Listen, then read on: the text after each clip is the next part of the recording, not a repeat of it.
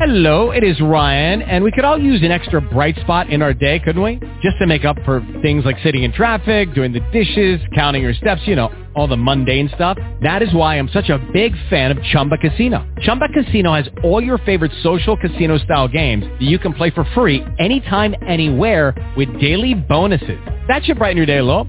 Actually, a lot. So sign up now at ChumbaCasino.com. That's ChumbaCasino.com. No purchase necessary. VGW. Void were prohibited by law. See terms and conditions. 18 plus. Blog Talk Radio.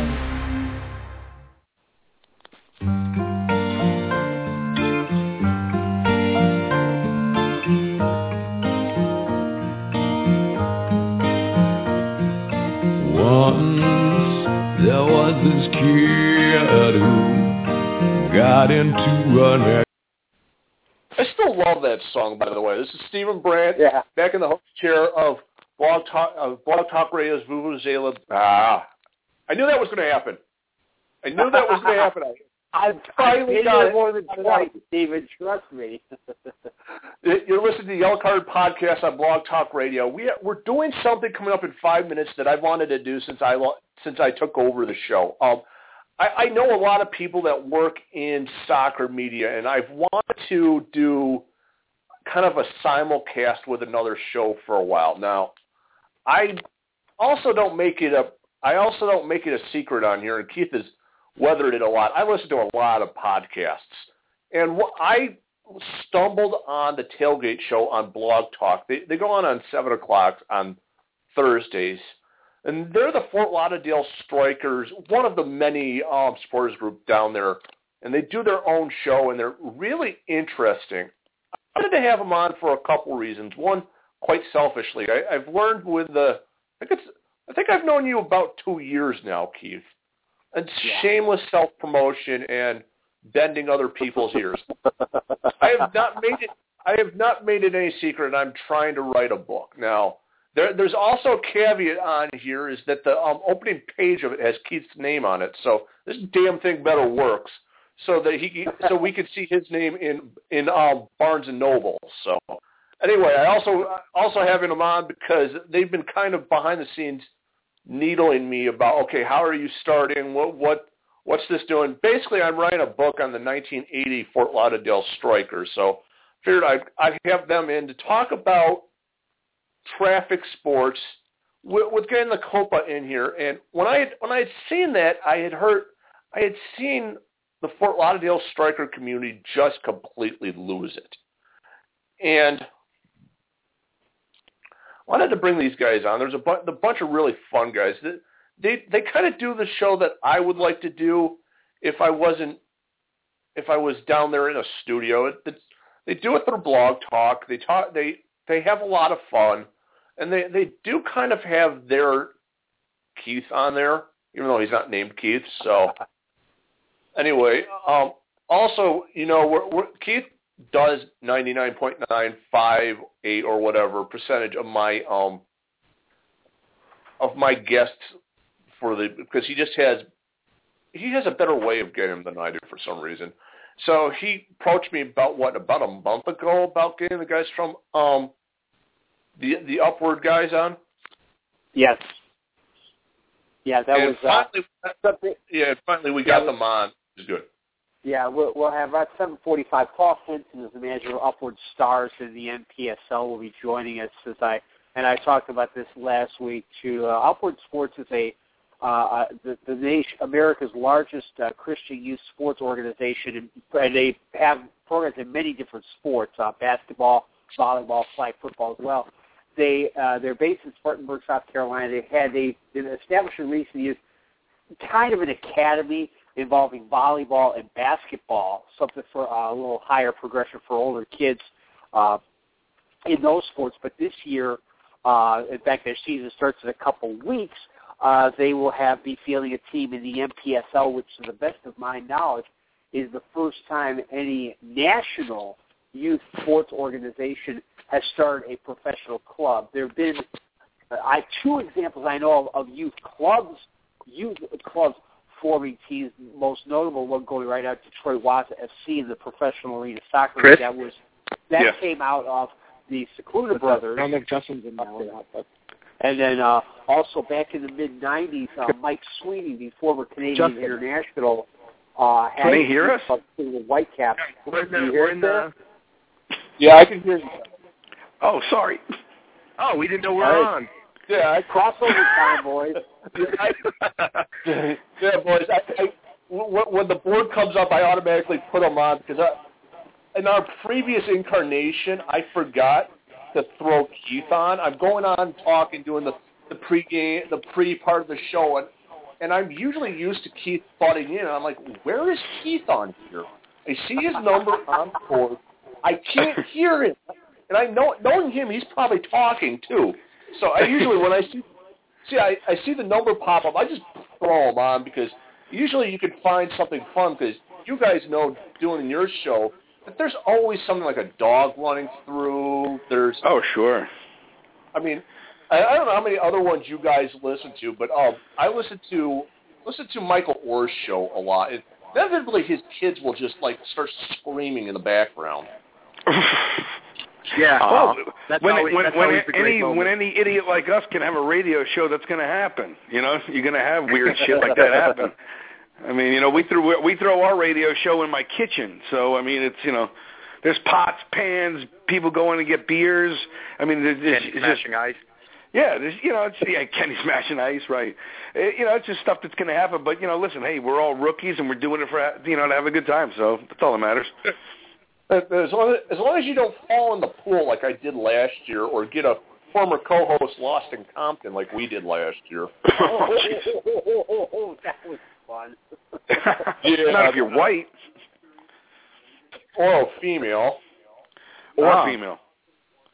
Our, one of our one of our previous co-hosts um, is a, um former soccer player out on the West Coast, and we're doing our wrap-up show here. I like to do a wrap-up type, like, what are you going to do? What what type of gifts would you give to the teams, and all type of stuff. And she's driving from one practice to another, and openly goes on air. Oh crap! I just turned off at Compton. And Oh boy. kept lo- losing the sight of the um, freeway as she's driving farther, farther in. Now, having Jesus. been out, having been out there now, I'm doing this from really the comfy con- confines of Buffalo, New York, which every once in a while I'll hear a gunshot or something, and I don't live in a bad part of town, but there, there's Yeah, you do. If you have any gunshot in your neighborhood, you live in a bar, bad part of town. I don't have any gunshots going off in my neighborhood. Well, Yeah, I have a few occasionally, but it's people hunting animals. Oh, okay. Well, listen, that's, So, there's some. I'm, I'm kind of I'm out a little ways from the city. Right, I hear you. Well, it also helps, Chris, if you have a cop car, cop living right next door to you. Yeah, that's that true, might, too. That might help out. Yes. that's never good. Yeah, well, I guess for some reason, right? Well, I want, wanted to have you guys. I want to have you guys on, other than I love your show, but I wanted you guys all to introduce yourselves and t- give, give us a little bit of a, a promo for you guys.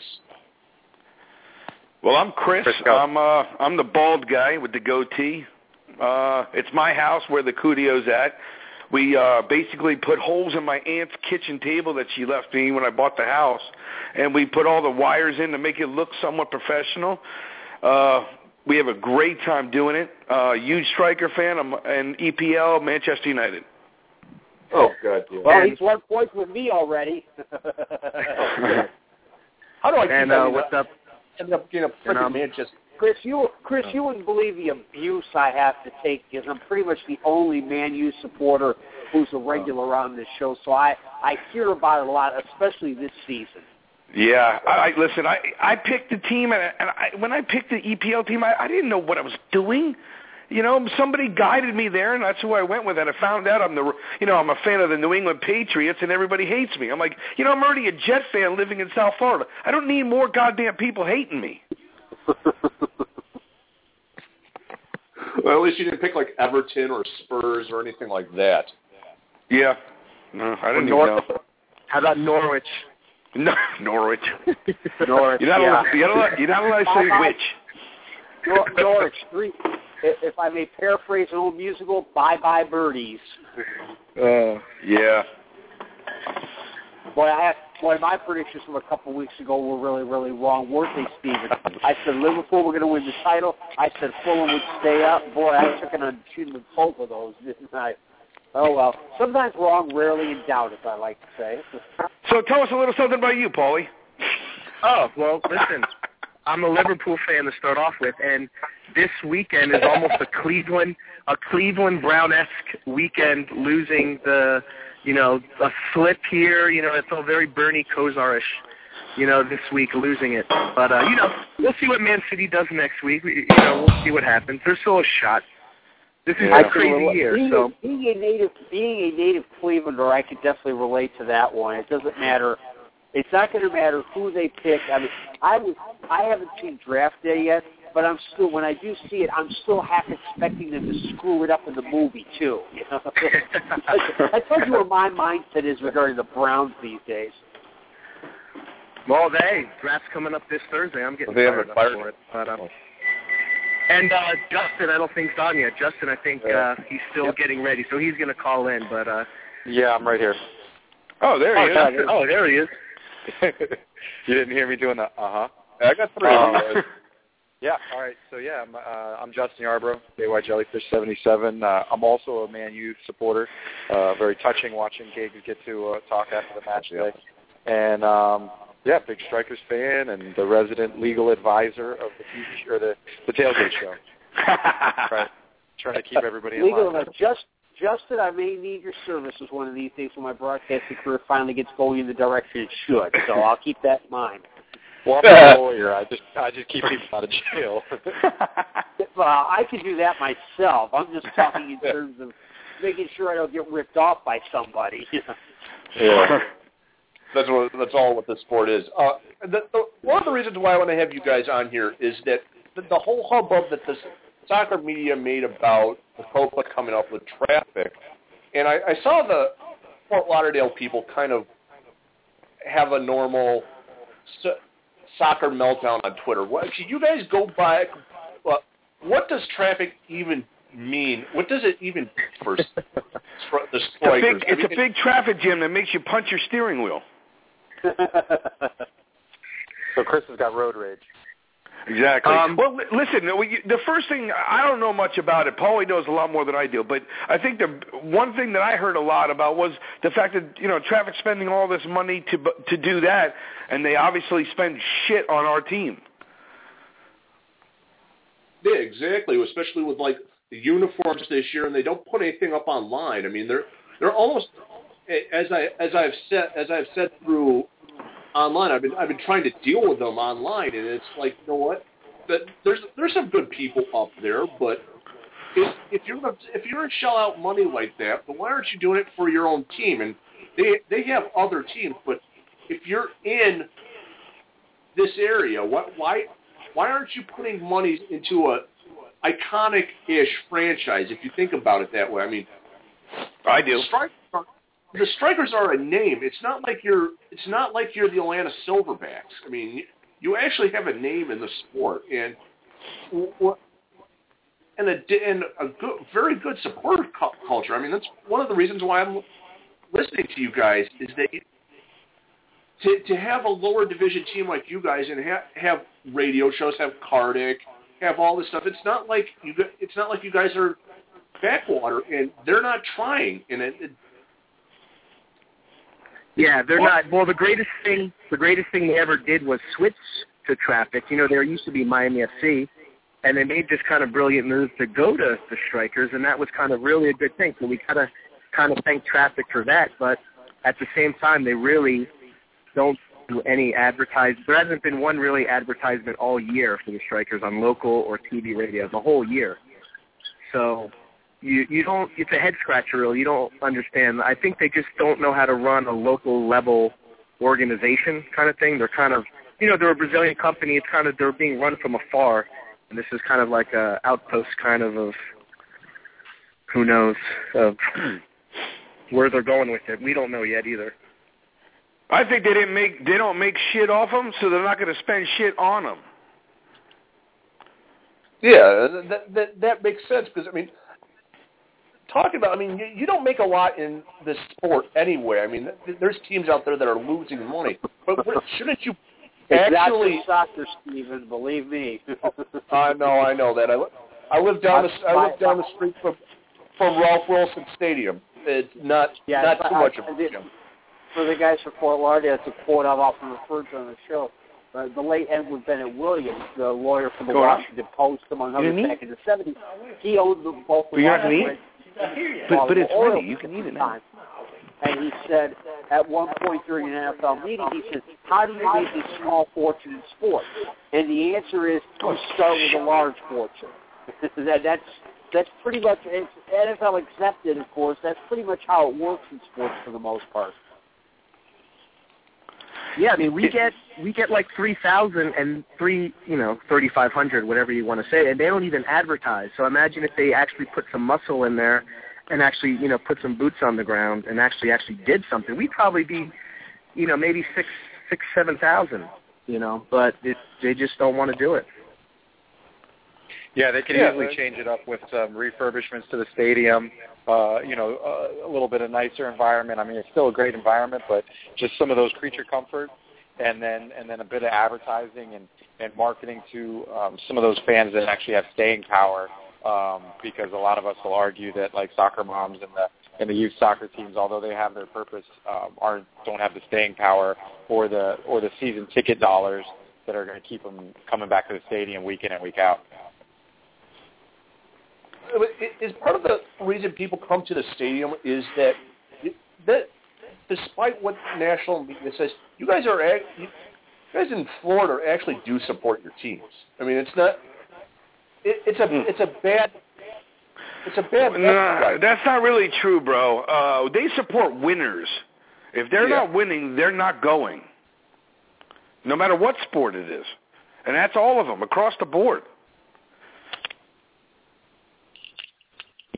South Florida enjoys um, enjoys an excellent scene, and I think almost with I want to say almost with social media now, it's become fun to go to some of these games for some people in South Florida because they can post on Instagram and post on Twitter. Look where I am, look where I am, because it's almost just a way to show off that you're at certain games and stuff like that.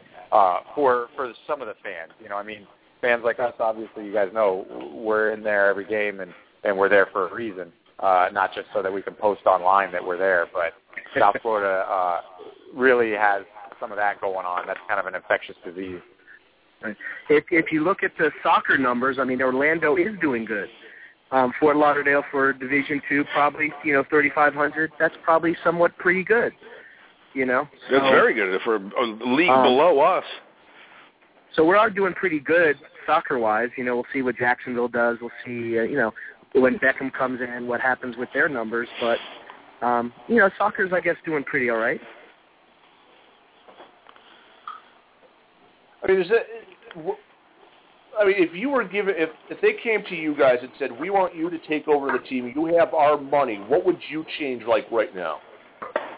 I would take the first six dollars and probably get like a large beer, Yeah. and then that would that would probably leave me four dollars for either nachos or a pretzel. So I'm not sure I would spend my last four bucks. Man with his priorities in order. Yeah, you're only getting ten bucks. I mean, I, I, I listen. I, I love my team, all right, but it, it's just so obvious to me. I mean, we're you see, we're not just the people that go there during the week. I mean, on the weekend. I go during the week. We've been all been there, gone to a practice. We've been inside. uh, You know, we've been inside the front office. It's you know, we know. It's obvious there's not a lot of money there. You know what I mean? I think listen, if, if traffic was so interested in making the Striker brand this huge thing, they would dump some money in there. Their spend is so limited. We painted last year. We painted the stadium last year with rollers. Yeah, I saw that online. I'm like, you, you got to be kidding me! You don't even, you can't even get, oh, you can't even get br- machines to do that stuff, or Listen, I, I just company. don't think they have any money, bro. I really don't. I, I just don't think that, that they're, you know, cu- you know, cutting coupons somewhere or something. You know, I just they don't have any money in there, and uh, you know, whatever little they do make, or where if you guys, you know, or they they always say that they're always trying to lose less money. All right, so if they're just losing money, I don't know, man, dude. I'm not a real businessman, but I'm not going to keep dumping money into something that's constantly losing. I don't care if I'm a billionaire, just out of, you know, pride. I'm not going to keep dumping money in there. Just to add to what Chris is saying, uh, with and to and kind of answer your question, with if if you gave us and handed over to us the the budget that they currently have, we probably couldn't do a whole lot better than what they're doing right now. We're not really Right. knocking the front office. We're more knocking the ownership of the team for not investing more, and that's what I mean. Chris has been saying and Paulie's been saying uh, since we got on. It's more the ownership traffic, which is kind of why you have us on. Uh, that definitely, if if traffic were to give us a better budget, uh, just like they give the front office a better budget, then I, I'm sure either one of us in that scenario could succeed or could do better in South Florida. But right now, with what they're working with, it's they're having a tough time. It's you know they're trying to make do with what they have. They work out of like a trailer, Right. so that's kind of what we're saying. Yeah, Good and you feel sorry for the front office guys. I mean, they're trying to, you know, make do with what people give them. I think traffic does have money. They just don't choose to spend it on the strikers. Well, I mean, no, they just that, signed that's this totally deal. true. I mean, they Yeah. just they just went and bought that Copa thing, right? So they obviously got dough, and who'd they Yeah, outbid? that's Fox, right? That's what I wanted to ask you guys about uh, for a couple different levels. So, uh, uh, I haven't found. I was trying to find the story. It hasn't come up yet on, on my computer. But the, uh, when it's talk about the, the Copa America in 2016, the Centennial Edition, which is going to be played here in the United States. Did they buy the, like the, the TV rights? Is that what they bought? Yeah, they bought like advertising rights, marketing rights, the whole signage rights, you know, like all that sort of, you know, So are marketing they, are, stuff. Are, are they in charge? So are they going to be televising these games themselves, or are they are somebody else doing that for them? How is? Do you know how that works? Um, I think they have rights to sell it to people and Okay. market it, and like you know, signage and all that sort of thing. So I'm not sure if they could sell the package to ESPN or all that sort of stuff.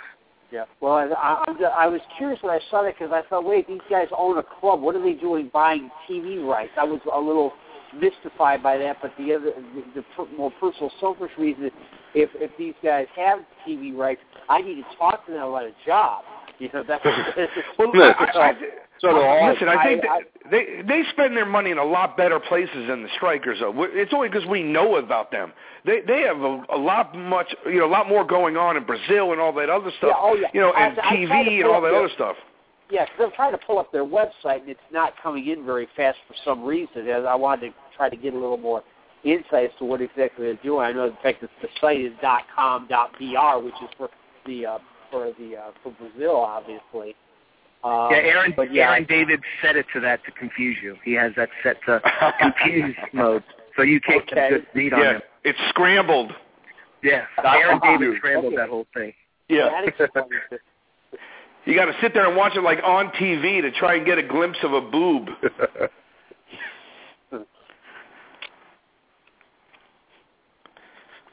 All right, so what else So- you guys got? This this is the whole. Before I hijack this complete show in a minute. Yeah. What, what's, what I, I pulled up. I pulled up the. I pulled up the roster from the 1980 team that Steve mentioned that right before you guys came on about the 1984 Lauderdale Strikers. And boy, some of the names that I mean, I saw. I saw some of these guys play. Although admittedly, the team had been moved to Minnesota by that point. Uh, but some of these guys I saw play. People like uh, uh, like uh, Ken Fogarty, Jan Van Beveren, the goalkeeper. Uh, I you know there were a few guys. Uh, Gerd, well, Gerd Müller I saw on TV, of course, but. Uh, and Ray, and of course, have, have, have to mention Ray Hudson, the, the the inimitable Ray Hudson, of course, best known for his work on beIN sports uh, these days. But yeah, I, I do remember some of these guys back in the uh, mid '80s to give away my age a little bit, and it, it's uh, uh, you know looking at the team picture, it's it's such a contrast. But both the you know, the uniforms, of course, back then, you know nobody dreamed of advertising on uniforms, obviously, and uh, how we played in those ridiculously short shorts and me too. but you look at Well, some of the days that guys like Arnie Mausser, who played a few games for the national team. There, there's Okay, what can you guys say about the the strikers year so far? I wanted to get that before we kick you. What can you what can you give us like for the year? What have you guys been like this year? Um, I think this is probably one of my favorite teams we've had since they've come into you know become the strikers. I think I think this is like a good their first time they've been a team. I mean, I think they really work together. I think they all like each other, and uh, we're scoring goals. I mean, it, it's been a great year so far. Yeah, I, I agree with Paul. I think uh, you know they're they are very close. You know, one thing that the social social media does is you know when these guys are posting pictures of them out doing stuff around town, there, there's a big group of them all the time. Uh, the other day they went down to Miami and they played uh, football golf. That looked man, that looked really awesome, man. I, I want to, I definitely want to go do that. It's it's kind of like a, a golf course. Well, it is a golf course, but you, you know it's all with a soccer ball. Well, that would Oh, take care of my strikes with my driver. That's for sure. Yeah. Let me tell you, let me tell you, so when it comes to bending a ball, Beckham's got nothing on me with the driver in my hand. I'm telling you right now, I just go the opposite direction from what Beckham does. Oh no, yeah, you can hook it or slice it. Just leave your wrist out. Yeah. there you go. Yeah. Yeah, the So season's before- definitely going great, and it's great to see them, uh, you know, leading the league in goals and stuff. I mean, this is some exciting stuff that now that coach has had a full off season to work with the team and and and get stuff going the way he's wanted to, you know, taking over halfway through last year. Uh, I mean, I think it's I think it's great because that's what he's wanted us to see is a goal scoring team, you know, but still with with good defense and stuff and good fundamentals. So coaches, I mean, coach has been great. Chris calls him God, and um, you know, it's it's an, it's been an exciting season, and it's nice to be a striker fan and uh, leave games not disappointed every time. And the Lockhart Yeah, was- leap is living strong. Paulie got a nice dose of that la- uh, last time, last home, or two home games ago. Yeah. It is. It's been awesome, dude. The guys have really responded. You know, we've we've come out pretty loud that look, we want you coming over, and these guys, you know, they're responding, and we're, we're doing the whole. We got this whole Lockhart leap thing going. It's it's cool, man. We got a cool thing going. And you know what Justin was saying with Gunter, I think he changed the whole mentality with the team, and he's probably the best thing that's happened to us in a long time. Having Gunter as our coach, we absolutely love him. I think uh, I think we step in front of a car for him if he asked us to. Yeah, we, we- he we we are way outclassed by him being here. He is far bigger of a star. You know what I'm saying on our team. You know what I mean, right? Am I am I Yeah, saying that right, Paul? Right. Yeah, we don't deserve him. Like he's that good of a guy and Yes. that great of a like. That's what I meant. I got you. Yeah. Yeah. And he, he, he seems right. He seems really worth it. He doesn't seem like he's mailing in because there's coaches that come over here that just mail it in and wait until the next next club comes in for him. He, he actually seems like he, he's worth it down there. Stuff. I, I really believe if this dude had the money himself, I think he would have bought the team, put himself in full charge, and probably went and scratched a few backs that he could, and he would get a stadium. I really believe that. I think if the dude had the money, he would do it. He, this guy loves this team and sticks up for his guys like nothing else. He always, always about the guys, always about the guys. He's, he's conscious of them. Yeah. And it makes it worth it. So, um, where can we find you? So, where can we find you guys if our our listeners want to listen to more of your well awesomeness? Go, Joe. Uh, the tailgate, the tailgate show dot, right, the tailgate show dot us is the uh, is a link website. It's not an actual website, but it'll take you straight. So it's a URL. It'll take you straight to our blog talk site. That way we don't have to give you all the little numbers and digits of blog talk. So the tailgate show dot us. Plus we're on Twitter under the tailgate show. Same handle on Facebook. Uh, active on all of them. Even on Instagram, uh, posting up pictures and stuff. Shows every Thursday night at seven o'clock Eastern and um, and then podcast on Stitcher Radio and on uh, iTunes also. Besides besides Blog There's Talk. no way I could have done anywhere near that list. That is a Yeah, no that's way. a goddamn grocery list. Listen, don't be a cheapskate. If you really like us, go on our on the Facebook and hit the like button. Nothing else really matters in life. Cheapskate. Well, Hey, it makes me feel better about myself. When are you guys coming down and hanging out with us? When are you guys going to come down from Buffalo, getting some? Yeah, getting some yeah, heat? you got to defrost. But yeah, well, we still haven't defrosted yet. I still have I still have at least one one snowbank in my backyard, which is kind of alarming. But that's Oh, that it- Jesus. yeah, it, hey, it topped out at the hottest it's been since last July. It's 56 today. Oh. oh. Who the hell lives in Buffalo? What the hell are you doing there? Cost of living cost of living is cheap here, and especially when you don't have a job, it's e- it's a hell of a lot easier than living. in Fort Worth. That's a- I'd still rather be homeless in South Florida, bro. What? I'd still rather be homeless in South Florida. But there's there's some days I wouldn't disagree with you on that. Hey, I, I'm getting to the point. I've been I've been ba- been back in New York for ten years, and I'm I'm looking for the reason to get out. Yeah, yeah, it's 56 in June. Or it's May now? Yeah, May. Whatever. Hey, like, what, I what, want is, what are you guys on Facebook again? I'm trying to find it, and it's not coming up for some reason. Oh, yeah, that's great. the tailgate Yeah, show. should- yeah, the tailgate show. One word. It's Uh, yeah, the tailgate I- show. Uh, FTL Strikers.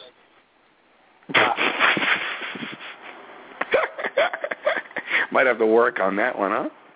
Nah, that'll do. my thermometer's reading 80 outside of my patio It right now. this page 80 is not degrees. available. Okay.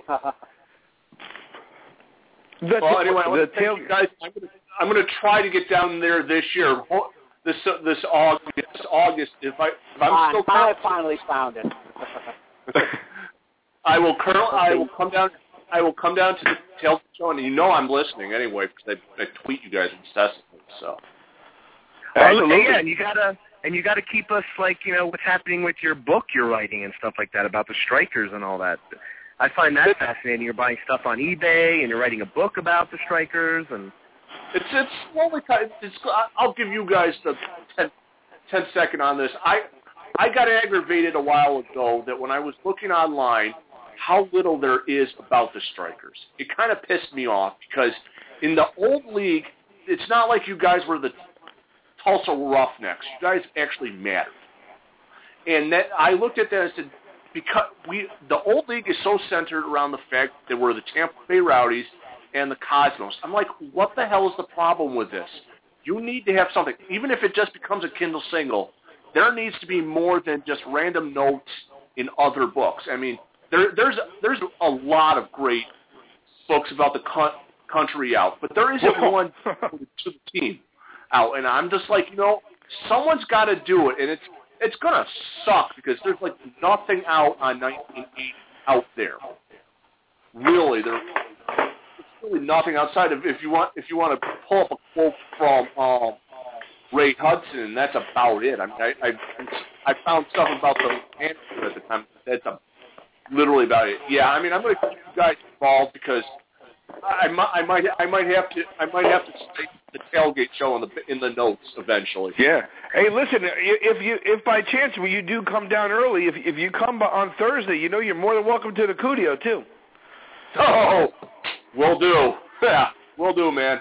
I'll I'll listen to you guys this week. All right. Thanks for Absolutely. thanks for well thanks for having us on. Hit the All right, like button, you cheapskates.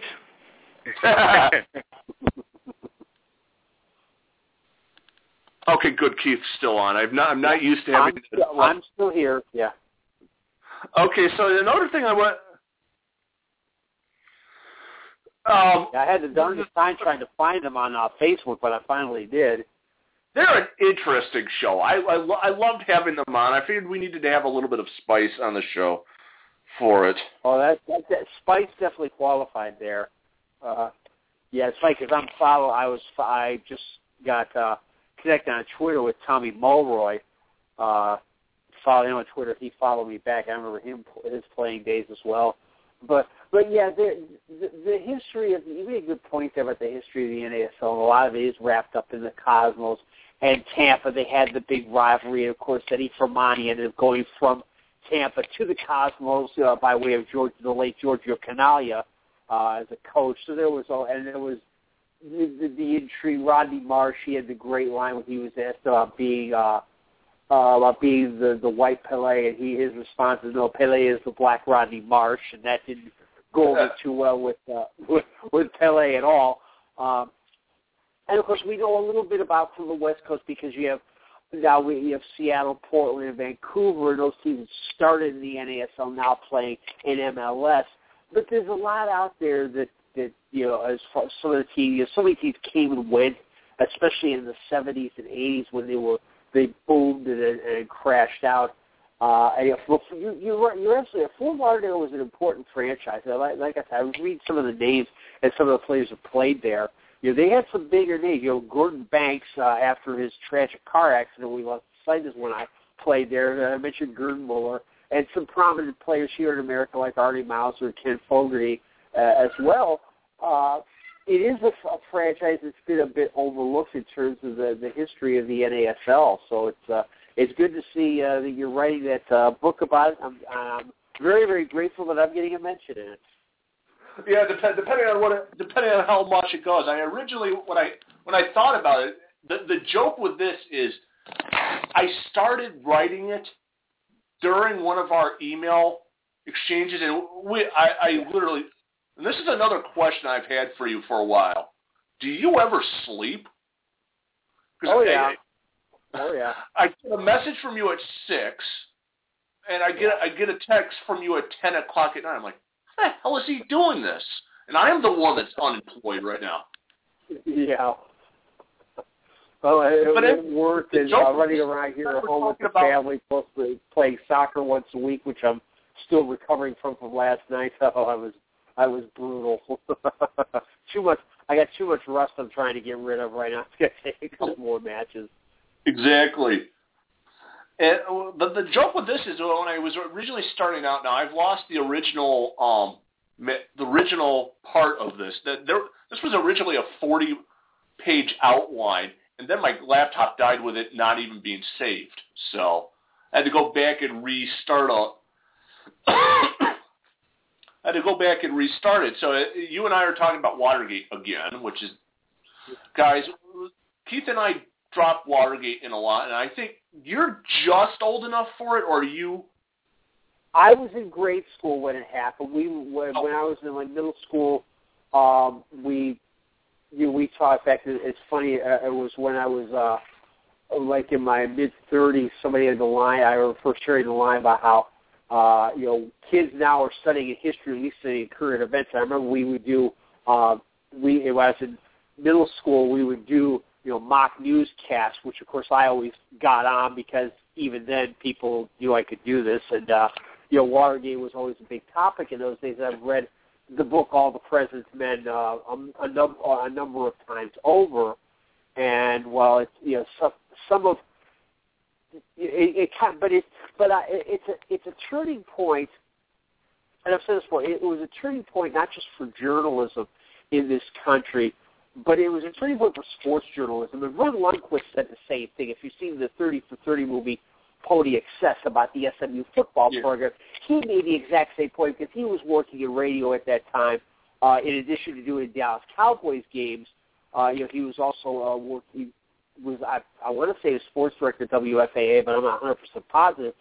But but he made the same point. It, it all changed at that point, uh, and for sports journalism as well, because it used to be they didn't write about these things. You know, if something happened, you know, at a university with a star athlete, the university would be going to me and saying, "Look, we need to keep this quiet," that kind of stuff the reporter, especially as for like baseball, with all the traveling they do and it's that time, all the time they spend on the road, the players, you know, when they if they like the writer, they become chummy with them. They become friendly to a point where it was it it was more of a a personal relationship than it was reporter and player. And uh, and, you know, the late Shirley Povich, the great Washington Post baseball writer, uh, Maury's dad, by the way, which I didn't know until about five years ago.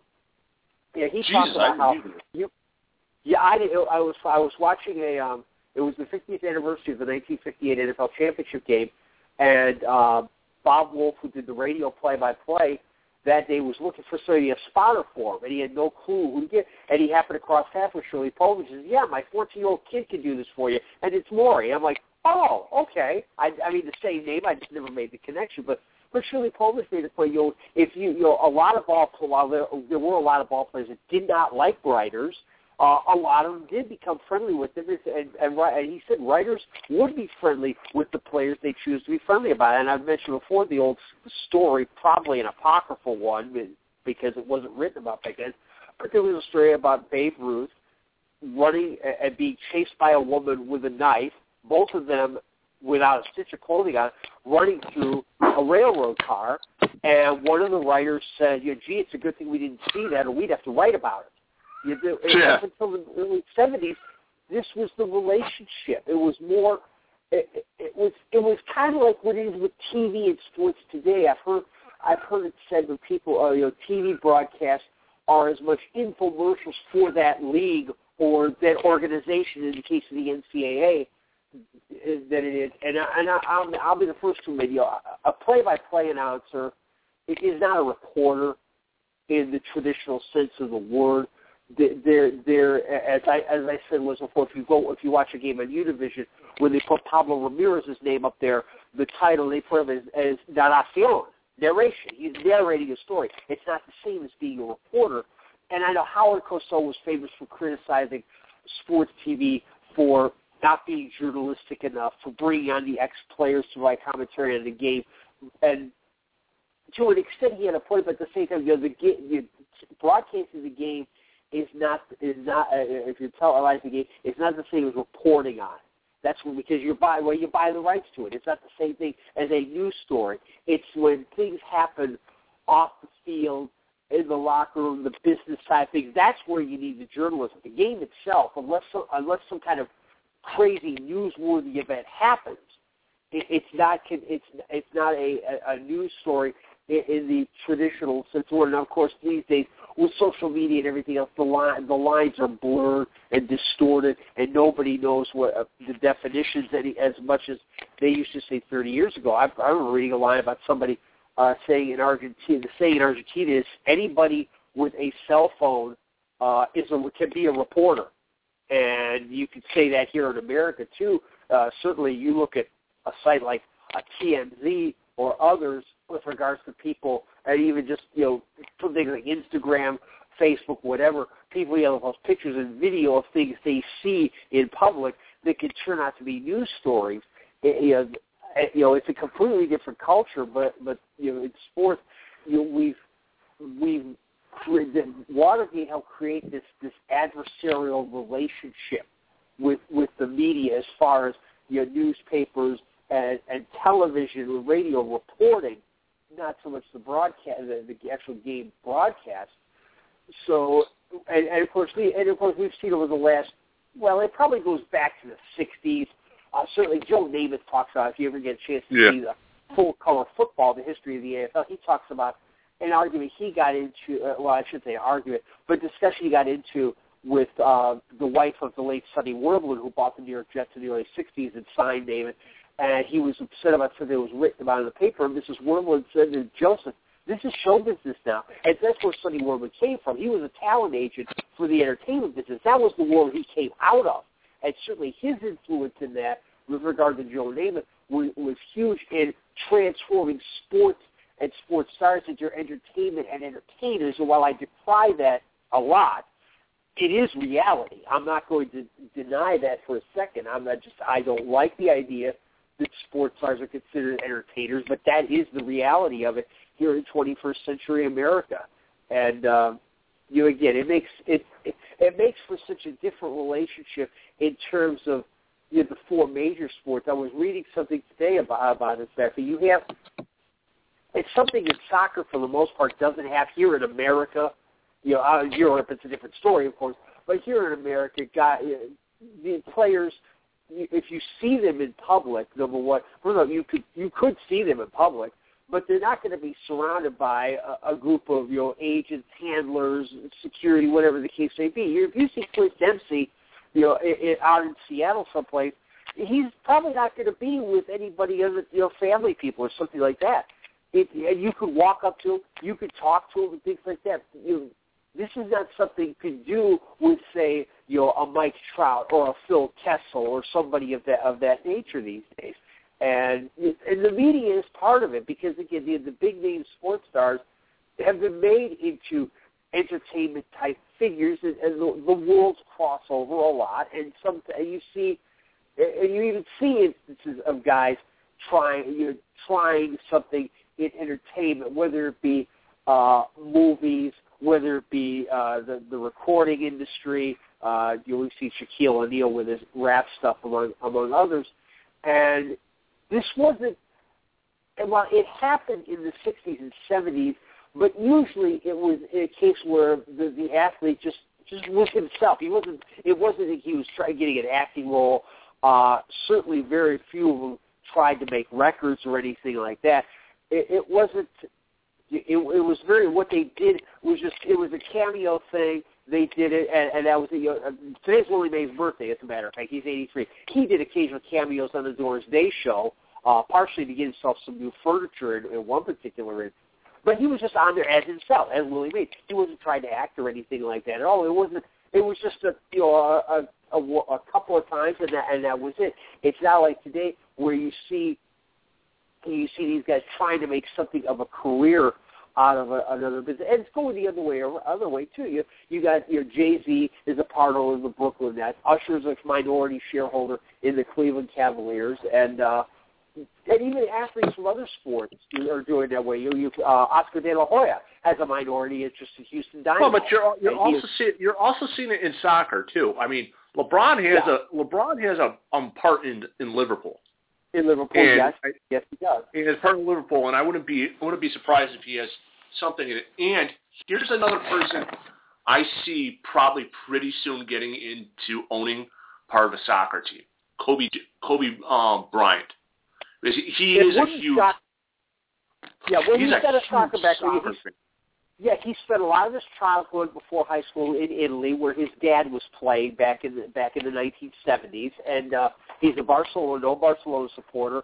I've seen him on a pitch. He he's got some he's got some skills. I mean, if he did if he did decide to go with soccer when he was with basketball, I'm sure he'd have been a terrific player. There's no question. You know, oh, obviously, too damn tall. That's the problem. There's a, yeah, there's an interest there for him that's a little more deep rooted though. You know, again, he grew he spent a lot of growing up time in that culture in Italy. Now, how he became a Barcelona supporter, I don't know. I believe his dad played in Milan. I'd have to look that up. Well, uh, but you got certain, but, you got to think of it over here. You got to think of it a little bit differently. And I don't know how. I don't know if you've been overseas much, but it's different. Not at all. TV wise over there. Yeah. It's yeah. much yeah, different. A lot because just about every country has a government operated channel of some kind, whether it be the BBC in the UK, uh, RAI in Italy. Uh, you know, plus, of course, you have Eurovision, which is privately run as well. Um, yeah. But yes, you're right. It is a different culture, especially with the government uh, television, because of course the the people people fund that through, like in the case of the UK, through the purchase of a television set. Part of that money goes to fund the BBC. Uh, I believe in Canada has the CBC. That's government operated too. But you know, it is a different culture uh, in terms of television. Uh, the rules as to what what are shown and things of that nature are concerned. But this is, but again, you know, Kobe spent a lot of time in that culture, so he understands it at a deeper level than most. I you because you see especially in recent years, out of the world for this World Cup coming up, a lot of celebrities jumping on the on the soccer bandwagon, putting up shirt, pictures of some on Twitter, Instagram, I, wearing I team I, I don't think it, I don't like think it's I kind of laugh at it. I, I don't think it's So jumping on the bandwagon. I really don't. I, I I've gotten the thought because you, you got to think what some of these celebrities are. They're in their 20s and 30s. They grew up with it on TV. Someone my age really didn't. I had I had to find the NASL because of my mother. I had to find the sport. Twenty year olds and the some of these cele you can forget these celebrities are young. And for me to say that, who's also young too, is saying a lot. But you wanted to bring up something about this this article going into um, de- player development in colleges and Yeah, well, there's part of the reason why we're having the upward stars on, but I, I know you wanted to talk about it before we have um Paul, is it Paul Henson on? Paul Henson, yeah, he'll be on about, in about a half an hour. But one of the things that has been has come up, of course, the NCAA is big news these days with the uh, uh, the National Labor Relations Board recently ruling on Northwestern's football players uh, being able to uh, form a union. The players have had a vote on that, but that vote, the results have not been released yet because the Northwestern has appealed. Uh, you also have the Ed O'Bannon case, which is due to come to trial in about three weeks, uh, which has been certified as class action is regarding uh, players' rights to their likenesses for those kind of things. And you know, a lot of there's a lot of people who want to see the players get paid by the schools. I don't think that's a good idea for a few different reasons. But here's what's what's coming. You're going to see it in sometime in about ten years, because that's all it's going to take for all players. Because you're going to have appeals all the way through the National Labor Relations Board process. Certainly, there's going to be appeals all the way through the court regarding the Ed O'Bannon case, and I think I honestly think it'll eventually end up in the lap of the Supreme Court at one point. But soon, because and the reason it's going to happen because the NCAA is going to fight this. They're going to want they want to maintain the status quo in this. They made it clear, and despite what Mark Emmert might say, otherwise, you know, he taught he gives lip service to saying, "Oh, we don't we don't think this is the right way to do it," but I have yet to see anything to say, "Okay, here's how we are going to do it."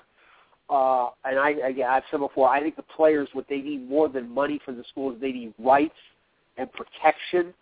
Uh, a story that came up uh, this week was, was uh, Eric LeGrand, the former Rutgers football player who was paralyzed during a game. Uh, there was a little bit of a flat by him being uh, invited and then not invited and re-invited to speak at Rutgers graduation in a few weeks. But you you look at a case like that, uh, it gets a lot of attention. But other players who don't get to play in the NFL, you know, what kind of protection do they have about injuries that could they could have they was sustained uh, while playing in college, especially in terms of brain injuries, which obviously don't show up until later in life. But one what's going to happen sooner or later is, first of all, the NCAA has given um, greater autonomy to the five major power conferences to do more of their own thing.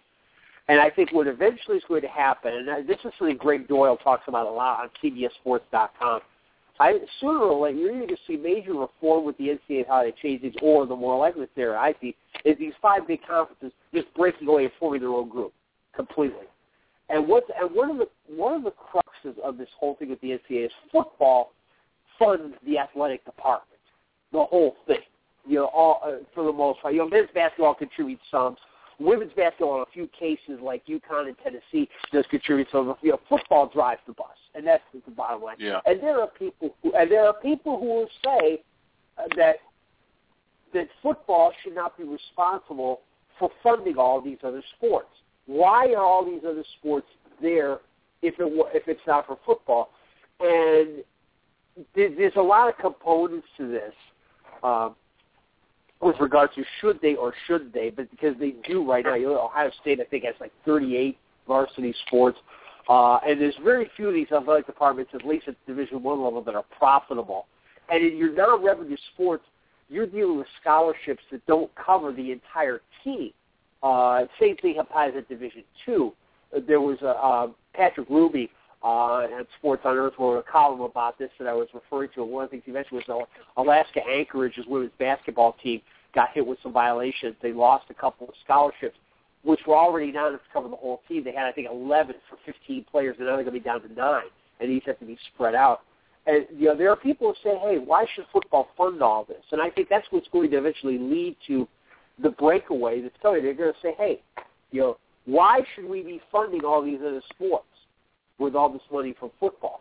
I think that's what it's going to come to. And what's going to happen is, and soccer is going to be included in this because there, I can't, I can't think of any place where soccer, uh, other than maybe University of Akron, draws big crowds. If there are, please let me know.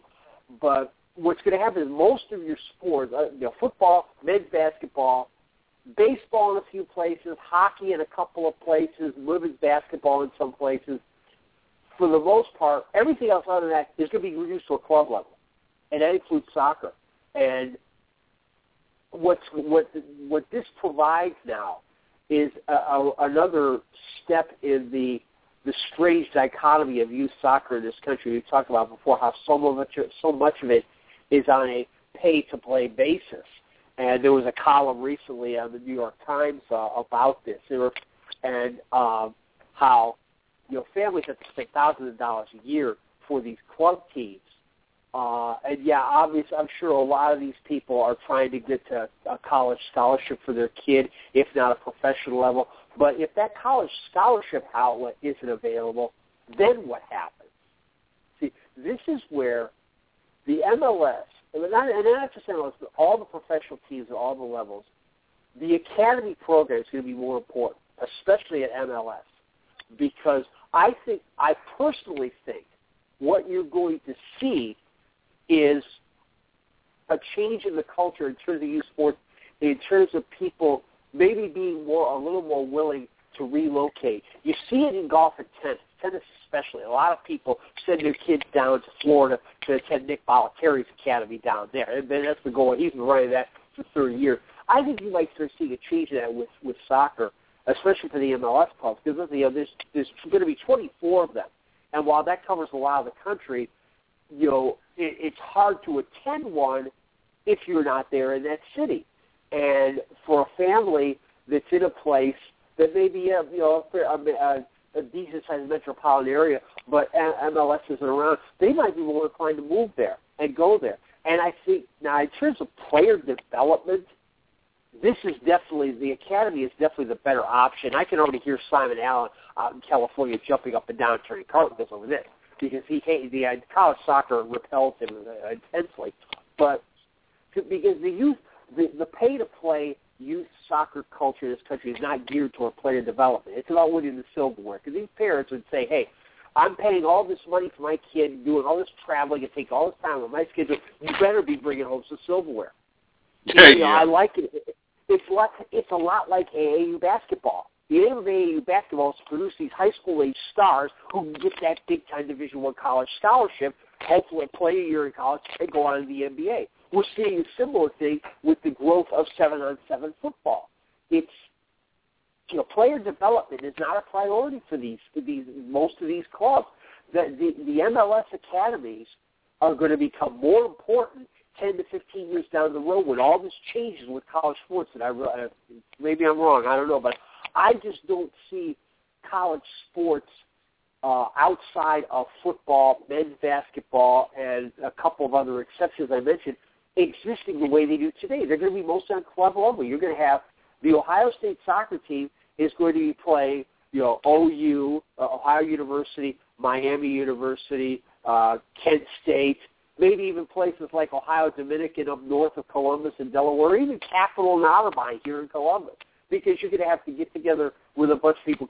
It's going to be you know, the, the, the, the players are going to be pretty much on their own if they want to if they want to do this. And I that's uh, most of your non-revenue sports. That's what it's going to come down to. And so for soccer, there there's there is uh, as we talked about before. There's more than one way to get into MLS, and while I understand very few people, um, the percentage I think is like of high school varsity athletes in, in the country. I think maybe two percent of them even sign a professional contract at some point. point, and certainly it's it's obviously a realistic goal. But the the the idea that you know a soccer player can end up going to college getting a scholarship because he got a scholarship there, that idea is going to be I think it's going to go away. And well, if it, it has to be. It, it has to be. I mean, let's think of it this way: you live in Columbus, Ohio you have a son. Let's say your son beco- starts becoming a wonderful player. Where would you want him? Columbus Crew or Ohio State? Now, knowing the brain, knowing your mode of thought, you're gonna want you're gonna want him to go with the Columbus Crew or Pittsburgh Brewers or somewhere where there's real time because we've seen with the crew that they could develop if you don't have, if you don't, excuse me, if you don't have the time, because these, what the problem with the NCAA is, is you get so little time to actually get your hands in there and try it. And exactly. Need, what needs to be, and I, I, I talked to one of the academy managers at Celtic about this, and I was saying is what you need to do is go to these colleges and provide the Celtic way what Barcelona needs to do, what Boca Juniors needs to do. They need to keep going and doing stuff like that to get in. Yeah, Because see, this is what we, this is what we see in Canada with the Tier One Junior A club. You you you're 12, 13, 14 years old. You get in with you're playing Junior B. Then it's like 15, I think it is. You get drafted in Junior A. At that point, you move. You go and relocate. You build it with somebody else. You're still going to school, obviously, like any other kid. But you move from one you know from one city to another to go play, and you obviously you spend a lot more time with that club playing and practicing than you would, say, if you were an American high school or even a university for that matter. Because I think you can play in junior A until 19, if I remember correctly. So it, yeah, it's you. You make a great point about the limited time available, and it's one. It's one of the reasons why you have with the NPSL uh, that they uh, that college players can play. They even though they can they're playing with professionals, as long as they follow the rules in terms of not accepting anything beyond uh, you know, a stipend for you know travel and, and meals and things like that, they can maintain their college eligibility and still play in the summertime. It's a concept that started with the collegiate baseball league, such as you know, the Cape Cod League, most famously up in New England. And it, it's great. It's good that the NCAA allows that to give them more time to do it, but it's still it's still not like being in an academy. Yeah, true. And I mean, I, I I joke with my little cousin about. I joke with my um nephew. uh, No, I, don't, I can't joke with my nephew. He doesn't understand words yet. Um, with my with my other family in that my mother-in-law is actually British. So one of the things I keep joking with is that if if uh, little Will gets good, we should just ship him off to an academy. That's kind of scary that you have to say ship him off. Gus Goldman, his son, his son um, Brady plays in a little at a in a little kids level. Why can't like why can't the Revolution do have like the blanket all of the area because Russ doesn't live too far from Boston actually, where they could just take they could take it like they do there. It would be perfect because there's so many people playing soccer. I mean, hell, you're even still playing soccer somewhat, but I mean, Yeah. we should, be able to- we should be able to. I mean, we get more, we get more people. It would help us out more instead of having to go over to um Arsenal against Salim. Go go into um go into Barcelona. No, Barca. Well, there is that kid at Barcelona, but the um Bayern Munich guy. I mean, start developing with him because I mean we're years away from a lot of these players actually helping. Yeah, and I mentioned that New York Times article. I wanted to. It's on. uh It's a blog where Sharon Van Epps wrote it, and I want to make sure I give her a shout out because she. Uh, uh, I did a retweet about that, and she liked that on Twitter as well. But it, it's one of the, thi- the the danger I see in that is that I, your parents can get caught up too much in that. uh you know that idea that pie in the sky college scholarship professional and it, it cuts across all sports. Don't get me wrong, right? It's, it's team sports, individual sports, whatever. You you you you see it a lot, and it's you 10, 11, 12 years old to me. It's still a bit too young to be putting kids into you know higher pressure situations where the demands are greater in terms, and where demands are greater not just on them physically but also in terms of their time, uh, emotionally. You, you know, some some kids might be able to handle it. Uh, I not too many, I would think, but it's something that you know I you know I even if you know, I, I try to steer him away from that sort of thing. Um, because I didn't want to put too much pressure on. I wanted to I wanted to go out there, play, have fun, enjoy himself, if he gets if he gets really good at hey bonus time you know man, you know Yeah. I, I, great, wonderful. I I want him to have fun and, and sure he's had a he's had a lot of fun doing this. He's developed not you know not just in a physical way in, in the way he plays but also socially he's moved a lot. He, you know, the way he interacts with the kids compared to what it was when he first started is is just remarkable. It's really wonderful to see uh how he's gotten in terms of uh being able you know dealing with the other kids and uh but what Sharon Van writes about is this one um, is about her um, her daughter um, playing um, that plays is ten years old and plays for a top level club. And one of the um, and she also has a, a son who's 11 and a 12 uh, 12 year old daughter who also play. And they've been involved in this about five years. Now, one of the things she's done, uh, you know, she lives in Seattle, and um, you know, her kids, her uh, the, the all of her kids were adopted, two from Ethiopia, one from India.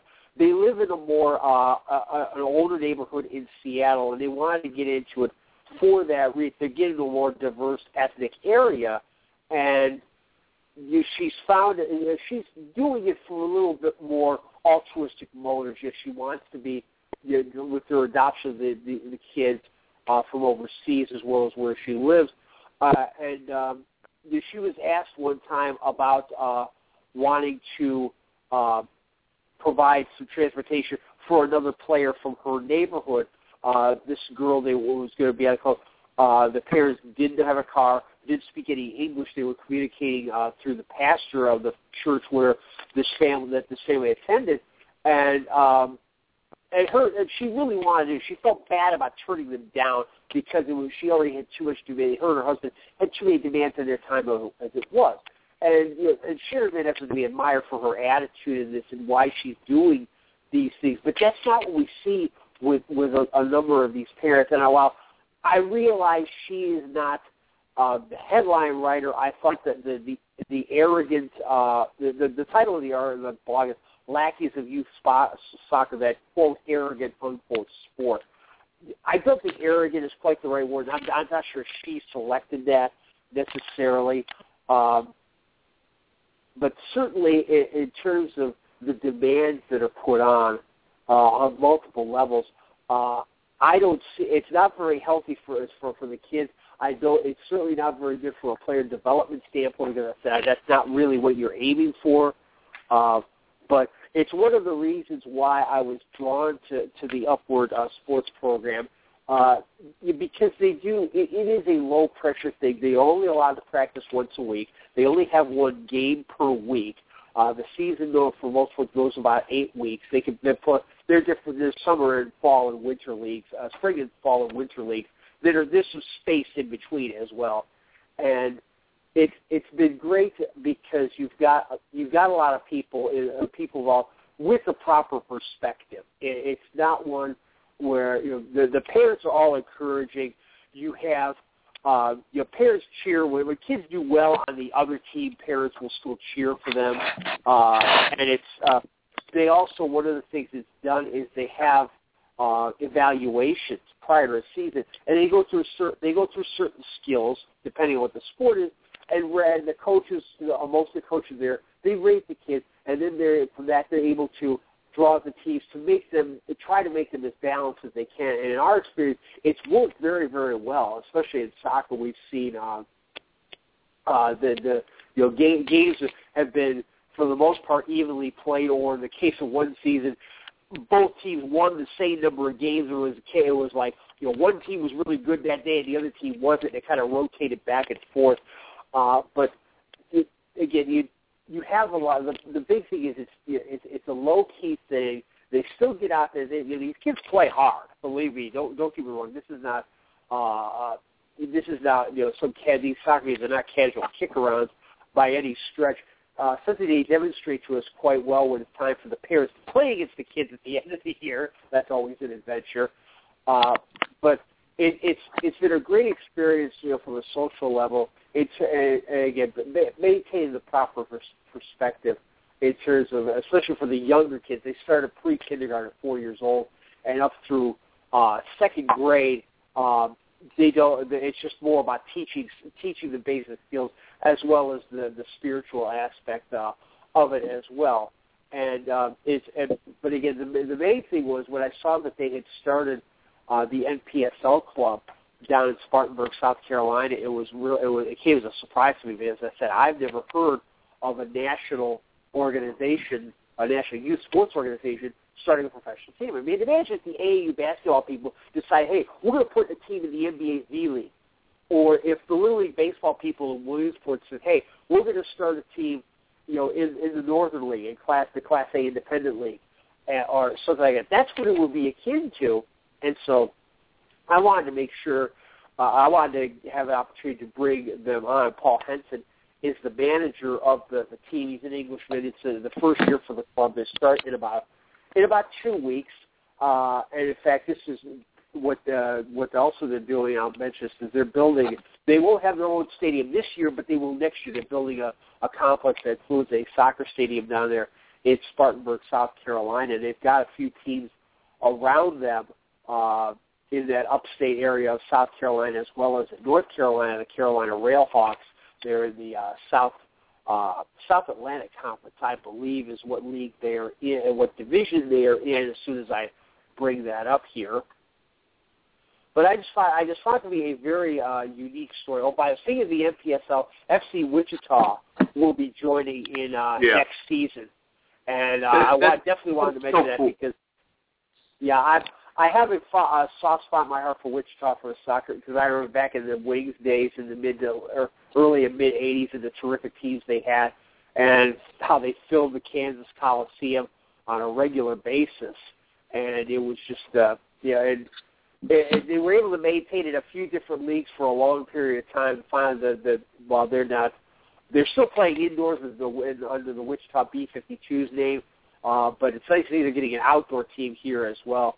Uh, Upward Stars, they're playing in the South Atlantic Conference. They're playing against uh, uh, Carolina Railhawks U23 team as they play in the uh, the USL Pro, I believe, along with FC Carolina, Gate City FC, and Myrtle Beach Mutiny. And so they'll I'm have. going to they have some- I'm going to interrupt you because Paul's on right now. Oh, great. Paul Henson's the manager of Upward Stars. We were just talking about you. I hope your ears were burning there. Yeah, well, it's 85 degrees and I've been coaching, so they're burning anyway. Oh, okay. We're both envious. I'm in Ohio. The Stevens in Buffalo, New York, where they're just uh, now coming out of winter.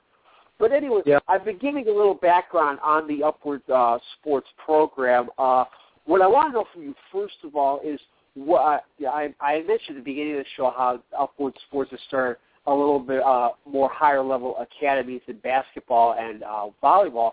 What prompted the idea of actually starting a professional soccer club?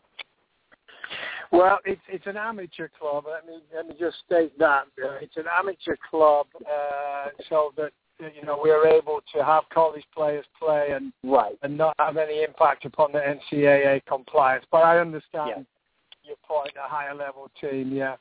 So, well, what it is is essentially up. If you, I don't know. I've, I've obviously come up just off the field, and so I didn't hear the the uh, beginning of the conversation. But uh, if you talk about Upward, it, its traditional uh, model has been has been to deliver uh, sports uh, with a view to discovering Jesus through church partners uh, delivered by volunteer coaches. And uh, what we want to do is to try to extend that and, and, and further Great Commission by reaching different markets, different demographics, and different age groups. And uh, so starting from a performance standpoint as well with professional coaches. Now, as far as the, the, the community, you're in Spartanburg, South Carolina. Uh, how has the community responded? Have you been getting a lot of attention? Uh, because as I said, this is something unique for uh, uh, Yeah. what started basically a youth, a national youth sports organization to have a professional level team. What's been the uh, response from the uh, upstate community there in Spartanburg been? Been very, very uh, encouraging, I will say. Uh, one of the first things I did uh, was to start talking to college coaches and to uh, let them know what we're about and what the opportunity represents for their players and for other players in the community. And we've been very encouraged by coaches uh, from secular schools and from Christian schools who say that there's a great, you know, position for this. Um, they feel that uh, they want their players playing year round. They want them in the summer and a program that adds a component of Christianity to it, whereby the, the, the players, you know, will will be will be looking at their behaviour and be looking to interact together in a Christ-like fashion. They, they've, I've been very encouraged by the uh, the amount of positive uh, responses we've received. Uh, one of the things you taught, you obviously, uh, that it is you know Christian-based uh, program, both the you know the youth program as well as the the development uh, academy and now the Upward uh, Stars program is concerned. Um, how to me, one of uh, one of the things that uh, again that I've always found appealing with with the Upward Sports Youth Program, which I've, my son and I have been involved with for a number of years now, is, the is the proper perspective. And I was talking about this before. I don't know if you referred on this. Uh, you know, I found that the, some of the youth sport, a lot of the youth sports culture, uh, can get a little skewed as far as perspective is concerned. Um, that's uh, how do you go about what? How do you go about as far as this team is concerned? Um, mm-hmm. What? How do you go about striking that proper balance so that way people can see people can see that hey, you know, this is you know, they're, they're college kids. They're playing in a professional style league and atmosphere, but there is a, a higher. You know, uh, the idea is, as you say, play with purpose. There is a, a higher goal in mind. How how what is the the method of making sure you strike that proper balance? Well, it's, I mean, for us, it's obviously an opportunity to serve, and that's what we, we, we, we're going to do. We're going to be serving the players, uh, and that's our, our mission as, as Christians, is to serve those guys first and foremost, and to uh, and to lead by actions. It's easy to uh, to talk the talk, but it's walking the walk that's important. It's always been a part of the upward mentality. Uh, one of the, if, if you if you're familiar, the uh, the, the the play with purpose perspective is, is something we call MASS, which is mental, athletic, social, and importantly spiritual components to to, to sports uh, delivery and and and, and uh, in, you know implementation. So yes, it is about uh, about the sport and trying to compete with excellence. And this is our first year, but we feel we have a strong squad, and we're going to do the best we can to, to serve this work as if we're working for the Lord.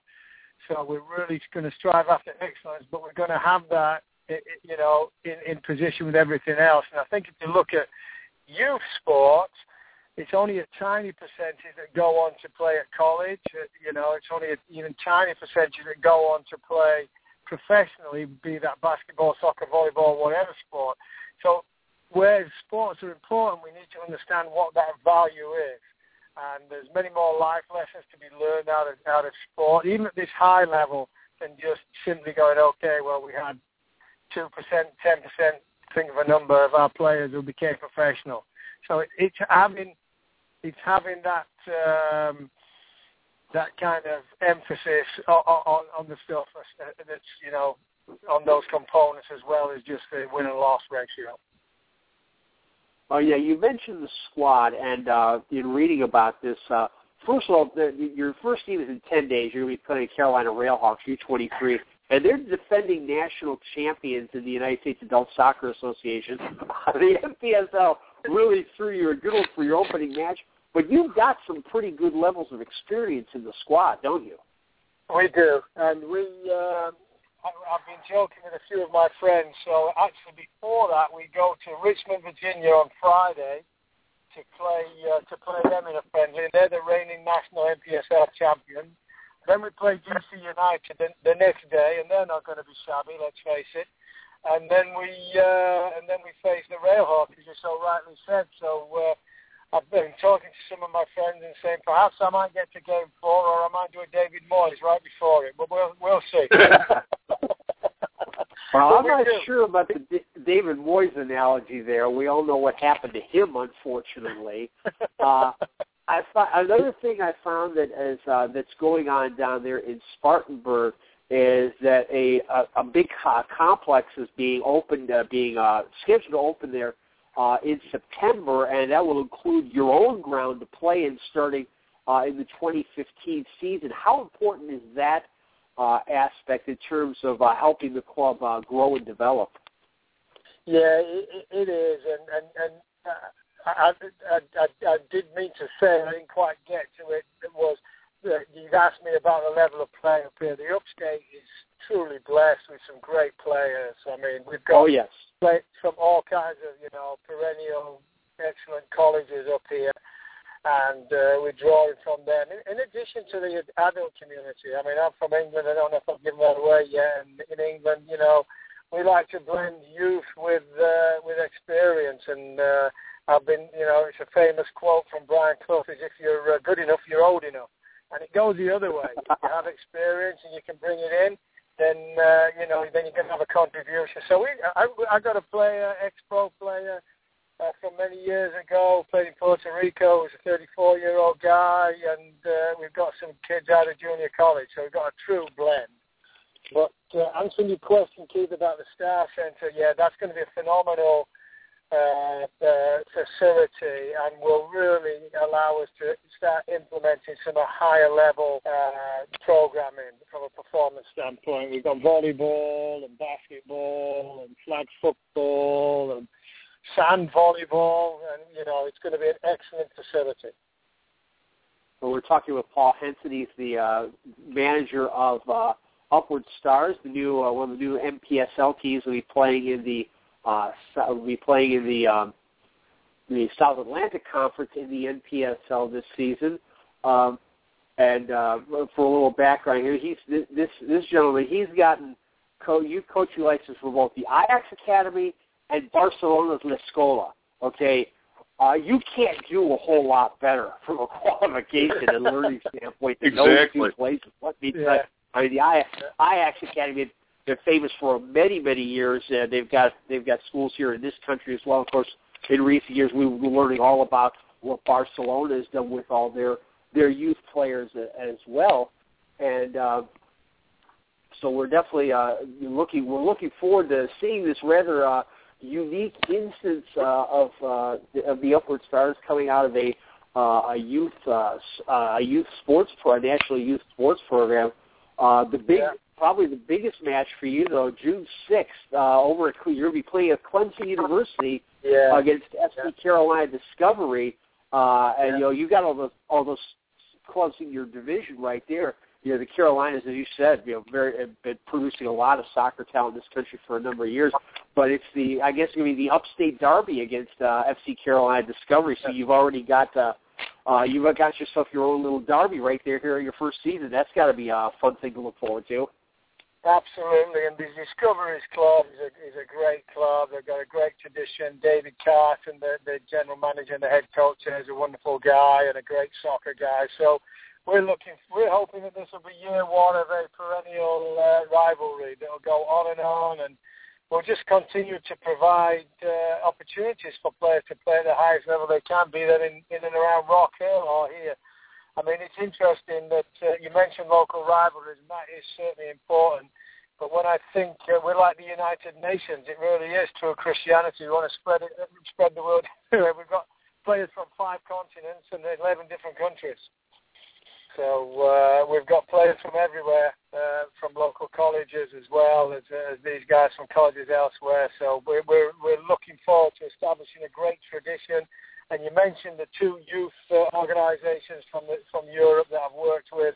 The common link between those them two is the uh, is a playing style, and uh, our goal is to uh, is to use this team as an aspirational team, and we're going to play soccer the right way. We're going to uh, try and play a possessive type of type of game whereby you know we get possession of the ball and, and, and we look to get numbers up and attack, and, and we're going to try and play the right way. We're going to try and break all those uh, stereotypes of English coaches. Yeah, there. Yeah, you mentioned Brian Clough there. I was just watching the uh, the the movie about it, which I realize is partially uh, fictionalized, but uh, yeah, he, he was uh, he was a little bit different in the way he uh, he did things. He certainly didn't uh, fit the mold of some of the uh, old style English managers, such as you know, uh, Don Revie, who he had uh, succeeded Yeah. at uh, Leeds, among among many others. It, it, it's Yeah. something, and it's something we've talked about on the show a few times. How, and it's written about a lot how you know they the English clubs they get these you know very skilled players, whether they be from Europe, South America, and then really don't always utilize that skill. Uh, certainly Yeah. places like Ajax and Barcelona, known for a long time for their their positive football. They're wanting to uh, possess the ball and, and and go for an attack uh, rather than e- and even even Jose Mourinho at Chelsea has been under criticism lately these last few weeks of the Premier League season for some of his what would be called negative tactics as well. So it's uh, it, it yeah I, I, at at this at any level here in America, it's good. It is always good to see somebody uh, bringing that kind of positive approach to the game. So. uh uh, we're I'm loo- looking forward to it. Again, ten days from now will be your uh, first game, uh, Jan- uh, May 16th. That'll be at Bob Jones University, 7 p.m. Uh, Eastern Time. And uh, all the information uh, on this new team is uh, online. UpwardStarsUpstate.org slash soccer. You will find their schedule uh, profile on the gaffer here as well as the rest of the Upward Sports story. I did one other thing, uh, purely personal. I happened to notice the picture of you with the shirt. You're kitted out by Adidas. I see. I want one of your goalkeeper shirts.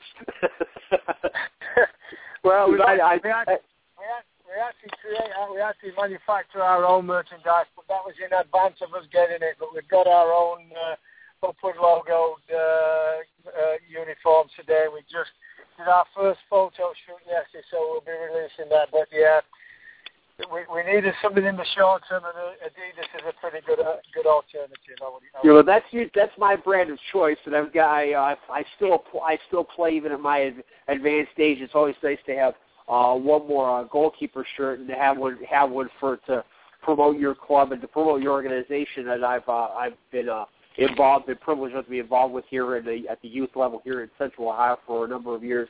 Uh, I'd be very flattered to wear one of those. Uh, we want to thank you again. Uh, for taking the time uh, out of your schedule to come on the show. Paul Henson, the manager of Upward Stars and the NPSL. It's been a pleasure uh, hearing about uh, your club as well as the, the overall uh, message that uh, the Upward Sports program provides. We appreciate it. No problems. We'll definitely get you a shirt, but it'll be an Upward one, not an Adidas one. All right, Jake? That's fine with me. I'll wear it anyway. Thank you very you much, will. Paul. We appreciate your time, Gaffer. Knowing Keith, he will love it. we, Thanks again, Gaffer. Take the time out to think of us and to, and to give us the publicity. We greatly appreciate it. Have a great evening. Oh, thanks. You yeah, too. you too. Thanks, guys. Okay, good. I, I kept you on. Good. It's uh, so yeah, weird doing this on a touch screen. That I keep thinking oh, I'm going to. Fortunately, you you fortunately you come in right underneath me, so it, and you, you're noticing a change. You're noticing a change in tone. The Skype dropped on me halfway through it, so that's kind of why you okay. just got a text it. Take it. Skype drops. I'm like, ooh, it's it's fortunate. You've never had this happen. No, let the, let you guys back on a little secret. I actually have the board for the show, and Keith has actually seen it, but he's not had he's not had a call drop in the middle. He's not had the host drop in the middle. I can press a button, yeah. drop off and keep it on air and try to find something because I, I one of one of the days we were doing the show on the old one, I dropped my phone dies in the middle of the show. Oh yeah, I remember. Completely dies, and I just threw it right out. Like, okay, they're going to stay on for the rest of the show if I can find my um thing. But um, we're good. We might we might extend this a little bit into the next half hour um, because there's there's some things I still want to talk about. It was it was great to have Dave Henson on because, you know, talk, he's in a really good area for development oh, yeah. of soccer. I mean, and oh, especially yeah. I mean North Carolina has been good for years. North Carolina has been good for years, so that's really a good thing. I mean, after all, yeah, and that part of, of South show, Carolina, the up the up and of course South Carolina, that upstate area kind of pushes up into North Carolina. Of course, Charlotte yeah. is just north of the border. This you got you got that that curved section of the North Carolina South Carolina border. Spartanburg in that part that kind of uh, uh, pushes up into North Carolina. It's called the Upstate uh, region, and that's uh, and so that's why the Upstate is part of their website. But yeah, that whole Carolina, the Carolinas have been a big uh, growing hotbed for soccer, especially at the collegiate level, uh, for a number of years now. So you look at you know, Jay Heaps, the New England Revolution manager. He played at Duke. Uh, you know, of course, we all know about the the tremendous success of North Carolina's women's team as well. So yeah, there for them to be be headquartered in, for the Upward Sports to be headquartered in South South Carolina, and it's a great. You're absolutely right. A great place to get a uh, a professional level club going down there because you certainly aren't going to lack for talent. As he mentioned, they've got uh, a couple players who've been through MLS academies as well as a lot of college players as well. So he's he's got a good uh, he's got a good uh, talent base to pick from. Well, the the other thing I wanted to talk about is, um, and, and you you sensed this with uh, pre-show and talking to me before, is the whole Liverpool thing hold, holding over hold, holding over my head. And I, if you guys followed me on Twitter yesterday, it's Yellow Card SCB. You, you notice I, I fired off a number of tweets I'm going to learn to hate after a while. Not, nothing, nothing that will be nothing that will be bad. So Keith doesn't have to run from his phone screaming stuff. yet, at least. I, I, I haven't I haven't gotten that comment. No, I won't say that yet. Um, I think I reached my boiling point in the sport. Now I want to give you guys a little bit of heads up. Um, I am probably the lamest person to watch a, a game with because I've got media training, so I don't yell during the game. I I just sit there and watch it, and usually I have a book on my lap or a beer in my hand. I lost it last night when the t- when the team let in three goals at the end to Crystal Palace. That sparked Twitter losing it on the team.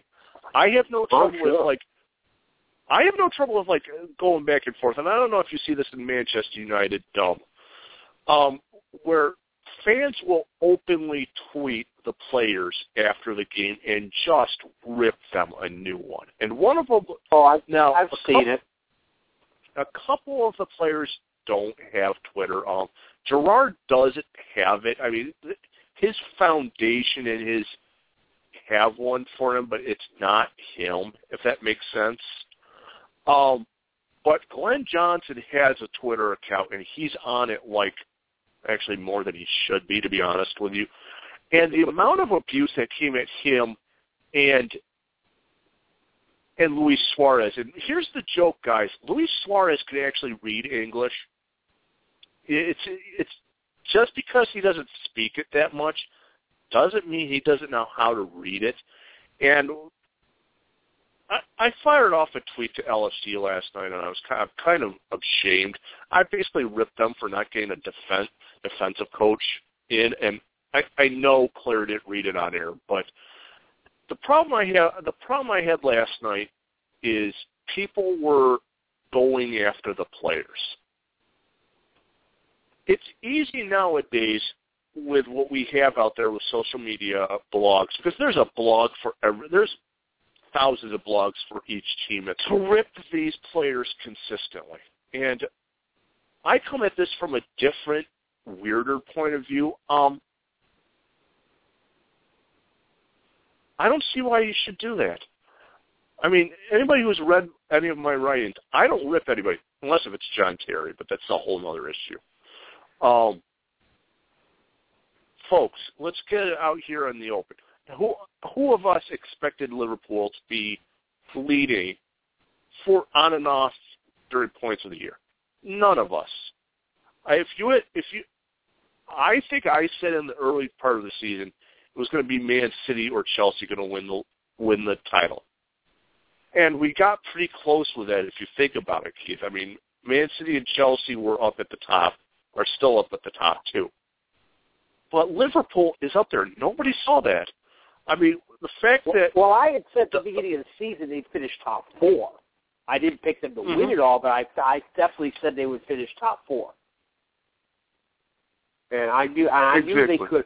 I knew they had the, the capability of being there, and if you're you know, if you're in that top four and it's closer, you have a chance. And Liverpool had a chance; they had it at their feet, uh, and they let it get away. As far as the the criticism on social media, well, uh, admittedly, if you know, for you know, an athlete or any celebrity on social media, you, you, this could happen. Uh, admittedly, with the athlete, it's different because it's, you know, it's obviously it's a lot more results based. You know right away whether, they, whether it's a good or a bad thing.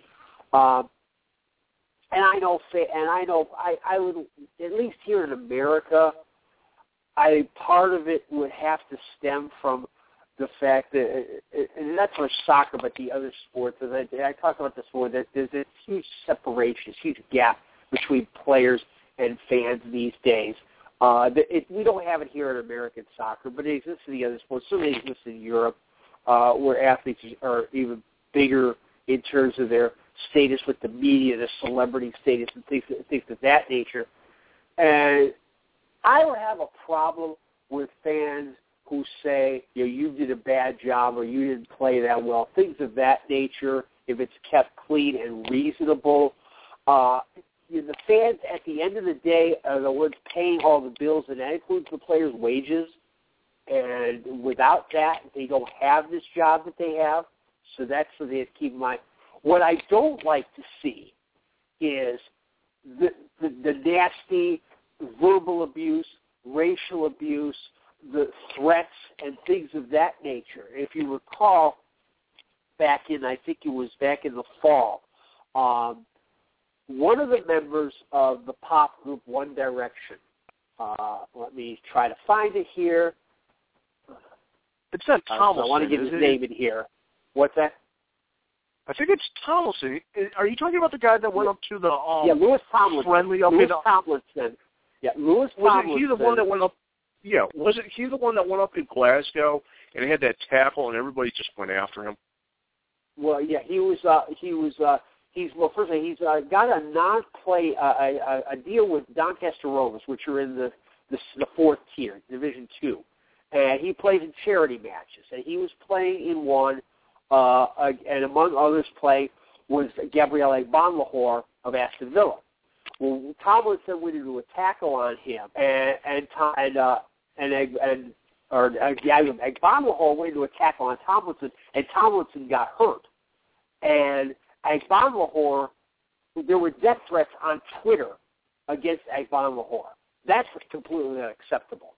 Um, th- th- that's the kind of thing you don't want to see, but unfortunately, all too often is seen on uh, on social media, and it, it, it, it's clearly over the line. You know, I I don't, as I said, you play, if a fan wants to say that social media, whatever that, I think he, this so and so played a poor game, or I think Liverpool's defense was not that good. I don't have a problem with that.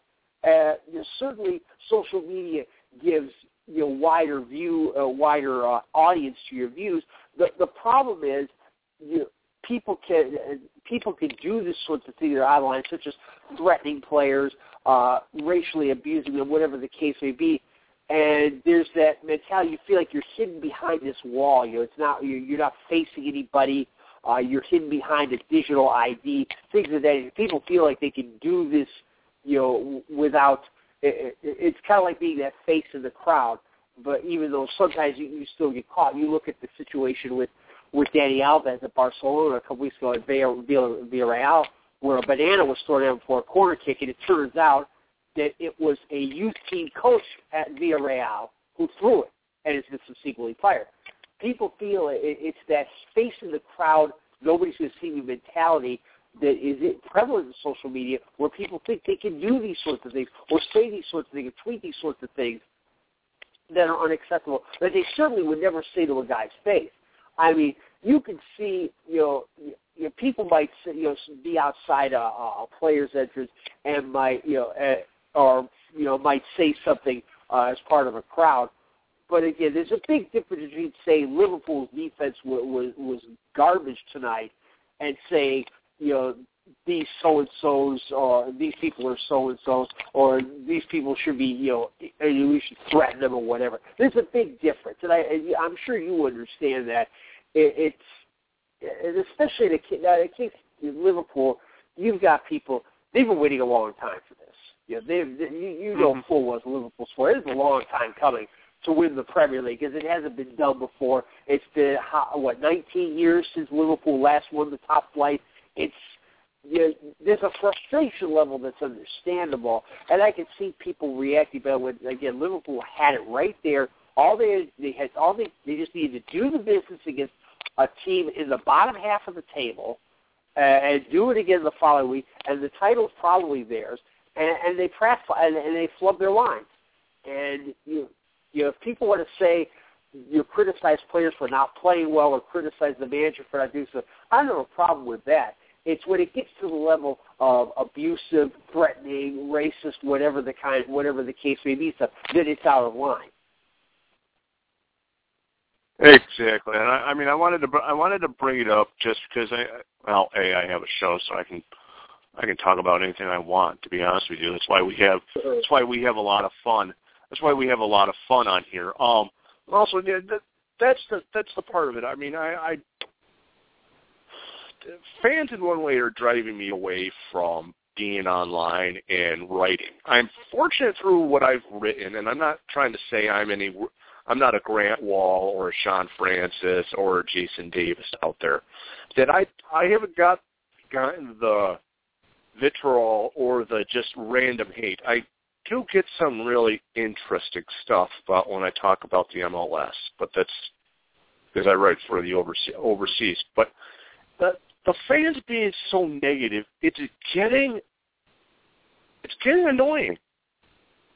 To be honest, I mean, I, I can, oh, I can see that. I'm not. I'm not saying you, you shouldn't be affected by it. I, obviously, you you are. Where you where you you you care about your club, you want to see them succeed, and yeah, yeah, you something you get a little sensitive. You don't want to see that sort of thing, but but again, but uh, so I understand it from that perspective. But it's going to happen. There are going to be fans, and this applies to any sport. You come, here to you want to see people who don't have any pers- proper perspective. Come here to Columbus, or go down to Lexington. You know, you, you went to our two fan bases there with their sports, Ohio State football, UK basketball, where they have no perspective whatsoever. But believe me, it's amazing. I, I always said when when John Cooper was coaching the Ohio State football team, I often said that if he had walked across the Olentangy River, the next, the following Sunday, Ray Stein's mailbox in the Columbus Dispatch, he's a sports editor, you would have had at least a half a dozen letters saying, "Hey, John Cooper can't swim." Okay, that's the, any any big team or big club is going to have a certain percentage of that mentality there. And yeah, it's discouraging. Yeah, you don't like to see it when you care about your team and you realize, hey, you, know, it's not, you want them to win, but it's not the be all, the end all. Yeah, you hate that to deal with Yahoos who think it is the be all, the end all. But th- that's that's just the nature of the beast. Um, in terms of when, when you when you support a very popular team, uh, where the fan base can be very demanding. the um in two cents. Uh, w- since you've been doing most of the scheduling, I, I, before we before we hang up for the night, anybody coming up in the next couple weeks that we have to preview? Yeah, well, I've, been in touch with Chris Rolfe of uh, DC United. Uh, he hasn't responded yet, but I've sent him an email uh, earlier this week, and hopefully uh, we'll be able to get him on the show. Also, uh, in contact with uh, Nicole Marshall of Portland Thorns, uh, hoping to get her on as well. Also, uh, and also uh, in the uh, on the women's side, Melissa Henderson from FC Kansas City. We're looking to get scheduled as well. Also, um, and now I don't have my Twitter up, and I wish I I wish I did because I was really I gotta I gotta find it here for a second. But uh, one of the writers from uh, a women's uh, soccer uh, website, WSN247.com, I will look that up here in a few seconds. It's Women's Sports I Network uh, 24/7. Yeah, I think uh, it's on the I show page. couple- yeah, I've exchanged a couple of uh, uh, tweets and messages with one of their writers, and uh, as soon as the video portion of this stops running, I'll be able to find it. And, and eventually, we're going to try to get on. There's another person writing a book about the fandom of soccer, um, Tanya Keith. I, I forgot exactly what her um, Twitter handle is, but she's writing she's writing a book about fandom and soccer, kind of like what Sean Reed is doing. I was just actually texting him while we were talking. Um, any anybody that wants to get a hold of us during the week, I mean, go, come to Yellow Carded Pod. Uh, yeah, I think yes, Yellow Carded Pod on Twitter, and Keith and I pretty much check that. Well, not quite hourly, but we're on pretty religiously, and you'll you'll see both of us um, linked to that. I mean, we we both have control of it. So if if you've got something you want us to talk about, as long as it's not let's do an hour on Manchester United and why Ryan Giggs needs to stay, or that the MLS is the worst league in the in the world.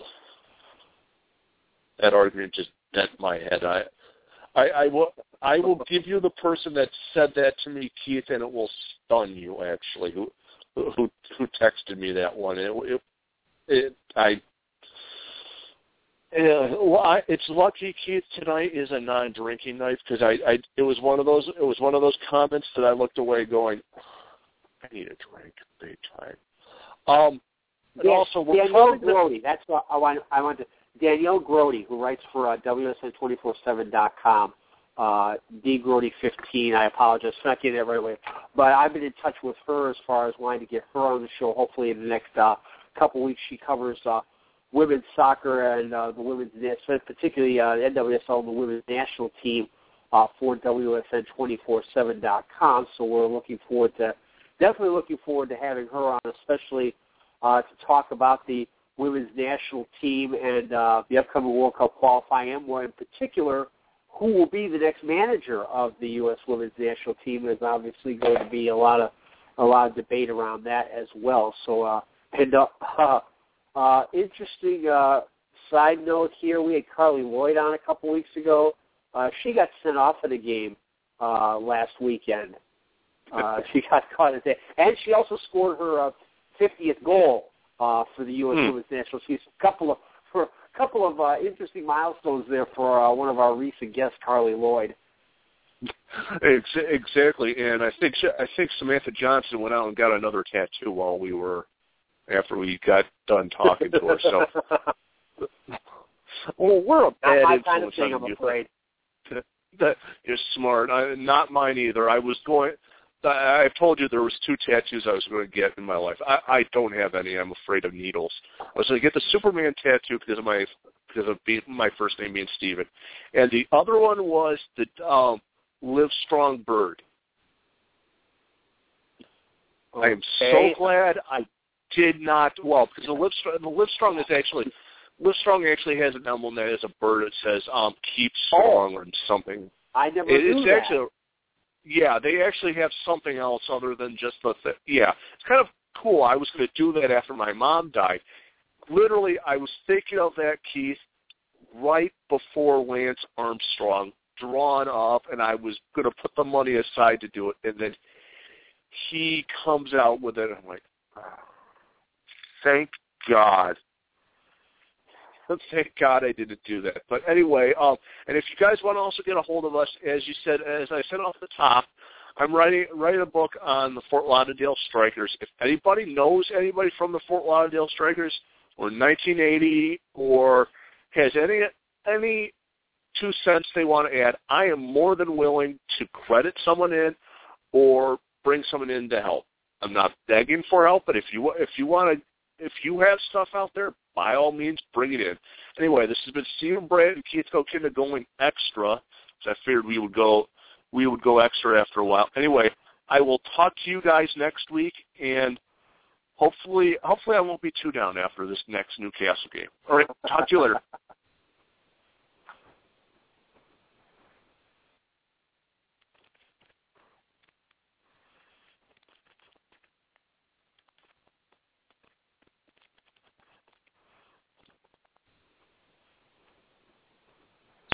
Lucky Land Casino asking people what's the weirdest place you've gotten lucky? Lucky? In line at the deli, I guess? Aha, in my dentist's office.